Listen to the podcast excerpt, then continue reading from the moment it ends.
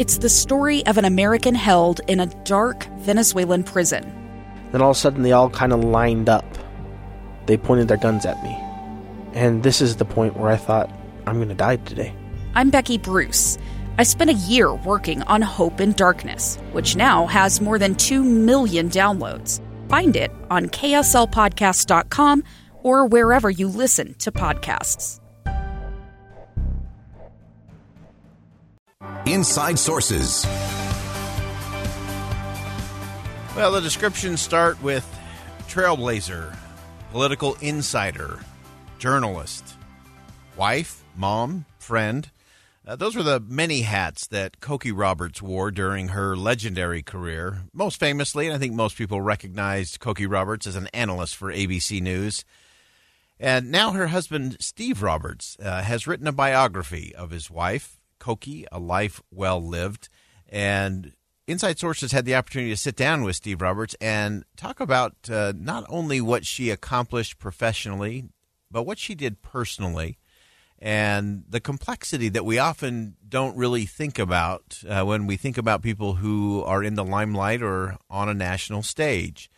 Uh, Cokie Roberts was a real person. Uh, she was someone who uh, loved politics and she loved the dialogue and debate around it. And so this was a, a fun opportunity for Inside Sources to really kind of dig into this just a little bit. A, a trailblazer and a political insider for sure. Uh, but I think one of the most important things, and perhaps her most important legacy, will be around the mentorship uh, that she provided to so many others in the business and out of the business. Uh, as she continued to have influence. So, as uh, Inside Sources sat down with Steve Roberts and talked about uh, his wife Cokie's family and the long history they had in politics and how growing up uh, in the heart of Washington, D.C., informed her journalism. Her first relative arrived in America in 1620 from the, her mother's side of the family, the Claibornes. The first Claiborne that we know of who got elected to Congress was in 1797. There have been dozens of members of her family over the centuries in public life. So the fact that both of her parents served in Congress, her dad, Hale Boggs, was there for 30 years. He was the majority leader of the House when he was killed in a plane crash in 1972. Her mother, Lindy Boggs, then took his seat, served another 18 years. Needless to say, we don't believe in term limits in our family. And um, it was a great tradition. And she grew up, the Capitol was where her daddy worked. Her seventh birthday party was in the Capitol. By the time she was 12, she was giving tours of the Capitol for her father's constituents. So the fact that she reported on Congress with such knowledgeability and such insight, not really a big surprise. But um, she loved the institution and she loved the uh, the life of politics. You know, in our family, many families, politics is a dirty word. Not in our family. Politics is a noble word. It's a noble, noble occupation, and she reported that way. She was tough on politicians she reported on, particularly pompous men, but uh, she was always respectful of the political life and the political institutions they serve. I think that's such an important lesson that uh, she could ask the hard questions. I love that she liked to ask the hard questions, especially of the pompous and the arrogant. Uh, and she had no no toleration for for that kind of behavior but she loved the institution. She respected the institution. She loved the Capitol. The fact that she was giving uh, tours of the Capitol at age 12, uh, which is something I wish uh, could still happen today. Because when you uh, take a tour uh, from a young person, you see our Capitol in a very different way. Uh, Senator Ben Sasse's daughter uh, has is probably one of the best tour providers uh, on Capitol Hill, and of course those uh, are not having a lot these days. Uh, but there, there's a respect for the institution without that inability to ask the hard questions, and I think that was part of what Cokie Roberts captured in her career was that you can respect all of these things, and you can respect all of these people uh, and you can ask hard questions and expect to get real responses. So during her career, uh, Cokie Roberts saw changes in politics, uh, positives and negatives for sure. And uh, her husband Steve shared with Inside Sources kind of her perspective on what that all meant. In some ways, there were positive changes. She certainly welcomed, for instance, the fact that there were so many more women in American public life as I said, Cokie's mother became a member of Congress in 1973 after her father's death. When Lindy, my mother in law, came to Congress, there were only 16 women in Congress. Today there are well over 100. And Cokie was very enthusiastically applauded that change because she understood that there were certain issues that women made more important, that they made priorities. They changed the legislative landscape. Her own mother, to take one good example, was the prime champion in Congress of equal credit for women. She was the chief author of an amendment which barred lending institutions from discriminating against uh, on the basis of gender. And, and and that story was repeated countless times by women who fought for better financing for breast cancer, who fought for family leave, who fought for extended child care, and many other things.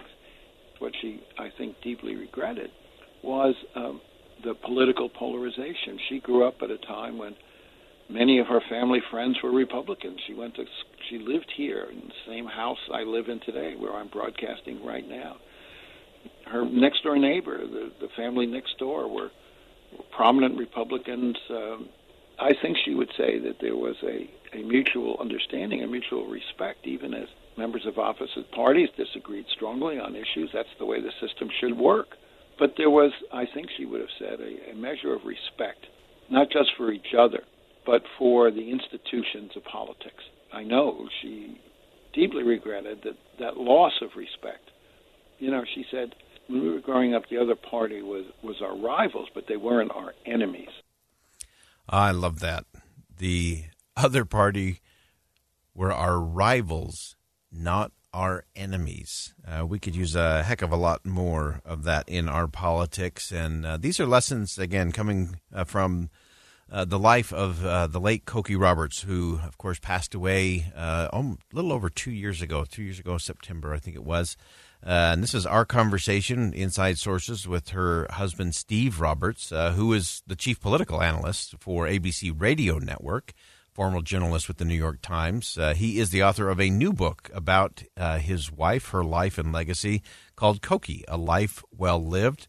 It is uh, the biography of his late wife, Cokie Roberts, who so many of us uh, watched her career go. I love that he points out just the changes, the positive changes. Uh, when her mother first went to Congress, there were only 16 uh, women in Congress. Now, of course, there's well over 100. And so there is progress there, and especially as we celebrate uh, what took place here in the state of Utah uh, with the election of uh, Martha Hughes Cannon. And as we celebrate that tomorrow in the state uh, as being the first woman state senator, uh, Cokie Roberts was a, a groundbreaker in so many ways. Uh, and because of that, we're going to stay with the conversation a little bit longer. We were able to have, uh, as part of our Inside Sources team, uh, an extended conversation with Steve Roberts uh, about his book about his late wife uh, and about her legacy, how they approach so many different things. And so we're going to go ahead and step aside for a, a quick commercial break here at the bottom of the hour. When we come back, we'll continue our conversation with Steve Roberts. Uh, we talked to him about the woman behind the trailblazing career and what we can learn from Cokie Roberts about how to be a better friend and a better person. Stay with us. More to come on Inside Sources here on KSL News Radio.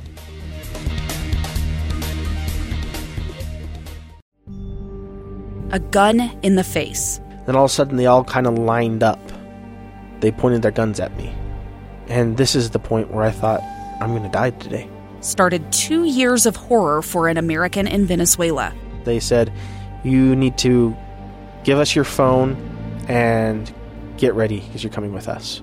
I'm Becky Bruce, and I spent a year researching and piecing together Josh and Thamy Holt's story about their ordeal in a notorious prison.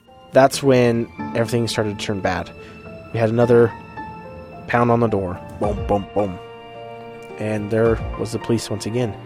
You can binge all of the episodes of Hope and Darkness on KSLPodcasts.com or wherever you get your podcasts.